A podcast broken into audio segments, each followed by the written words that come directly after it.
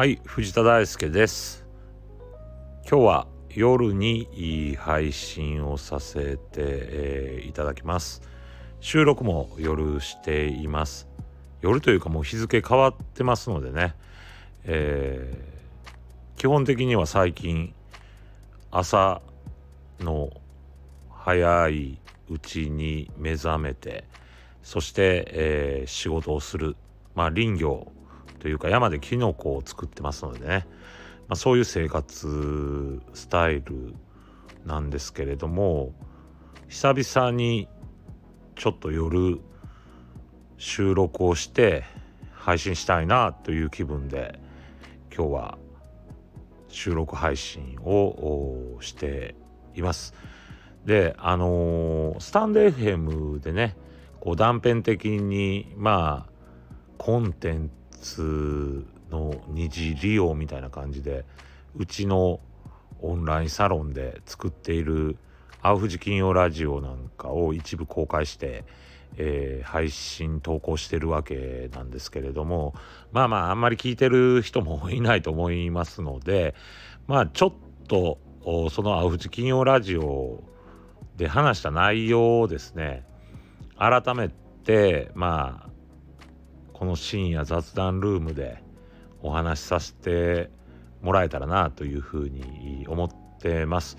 で、えー、前回ですね前回というかまあ最近の「富士金曜ラジオで」癖は災いを呼ぶというようなテーマで、えー、お話をさせて、えー、いただきました。で癖が災いを呼ぶってどういうことかなっていうのは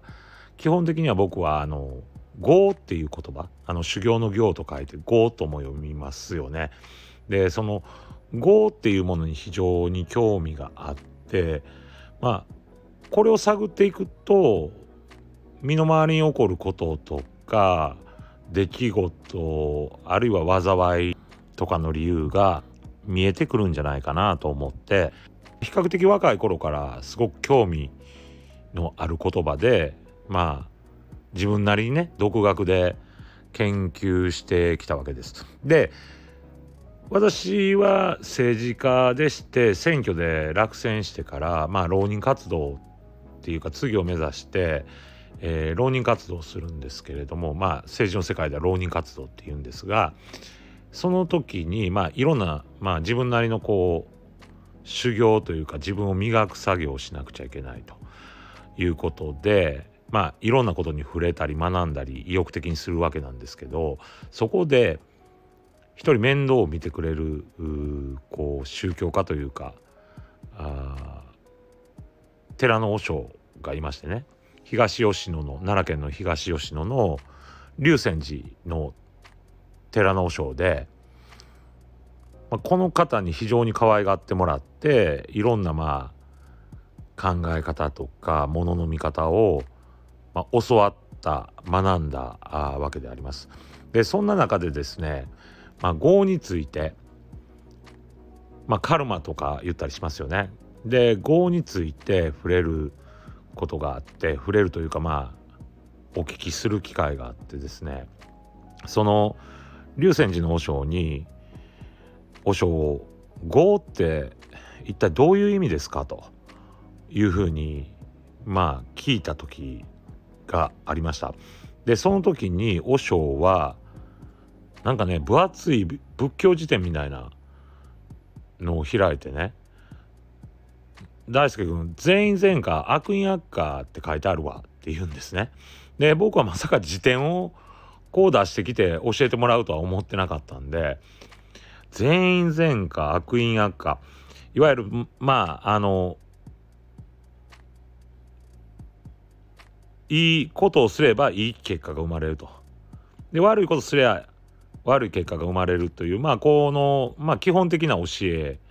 なんですけどでも世の中見渡してみると何か自分が悪くないのにこれ僕だけじゃなくていろんな人にも当てはまると思うんですけど自分は悪くないと思うんやけどなんかこう巻き込まれてるなとかなんか不条理な出来事に出くわしたなとか報われないなとかまあ、そういったことっていっぱいはあるわけですね。でこの人そんなに悪くないのになんでこういう境遇で今苦しんでるんだろうとかまあ特に政治やってましたからそういう人たちに出会ったりするわけですね。まあ、そういう人たちと比較的僕は向き合いたいというようなこう気持ちねできてたかどうかは別としてそういう気持ちを持っていたわけなんですけどその中でそのこれはですねその人間のその自分だけじゃないこう何か大きな摂理があるんじゃないかなっていうふうに僕は思あ感じていてそれは「業」っていう言葉にその答えがあるんじゃないかなっていうふうに感じてたのでまあ龍泉人聞いたわけですけど全員全科悪因悪化って言ってくるわけですよね。じゃあいい行いすればいい結果が生まれる。でも世の中見たら報われない人とかあるいはなんか災い？不条理な形で災いにぶち当たってる人とかもいるのでおしょうそれではちょっとなんかわかるんですけどちょっとこの世の中にある不条理とか災いを見た時にその言葉だけではちょっと腹に落ちないですわっていうふうにまあ僕も返したわけですよね。でそうすると和尚はですねまあ辞典を閉じてですね大きなまあ書物を閉じてですね多分辞典だったと思うんですけど癖やなって言うんですよね。で癖っていうのはその人が持ってる癖っていうのはそのもちろん生まれ持った特性もあるんだけれども父親母親家庭のその環境とかねお父さんお母さんが持ってる癖。もっと言えばおじいさんおばあさん。そして先祖が持ってる癖がずっとその一人の人間にねこう集約されてるんだと。だからその癖が業なんだというふうにこうまあ解説してくれたわけです。でそれを聞いた時にねまあ、皆さん聞いてもらってる人がね僕の伝え方がひょっとすると下手くそで伝わらないかもしれないけど僕はなんとなく納得できたんですね。あ癖が災いを呼ぶんだとしかもその癖っていうのは自分だけが作り上げてるんじゃなくてお父さんお母さんおじいさんおばあさんそして先祖もっと言ったら地域の環境とかね育ってきたこう環境出会った人そういったものの中で癖がその人間にこう集約されてるんだなっていうふうに感じたんですね。だからそのそういう癖がこうまあ時代を超えてね世代を超えてこう溜まってくると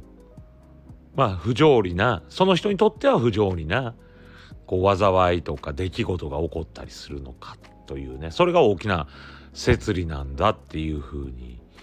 感じたんですね。で人間っていうのは多分その癖を業をこう解消していくっていうことがまあ何て言うかな業の生産というかそういうものが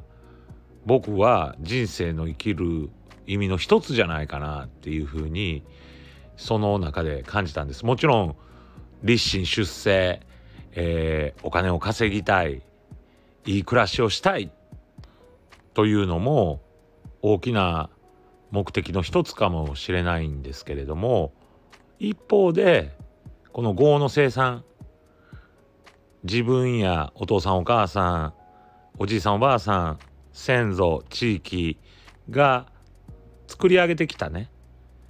この業の生産いわゆる癖の生産をしなくちゃいけないんじゃないかなと。だから災いが起こった時とか何か不条理な出来事にぶち当たった時には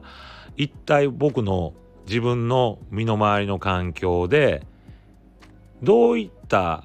この業業がね癖がね蓄積されてるんだろうと。まさにそういう意味では全員全科悪因悪化であっていい行い。そしていい結果悪い行い悪い結果ということですからそれが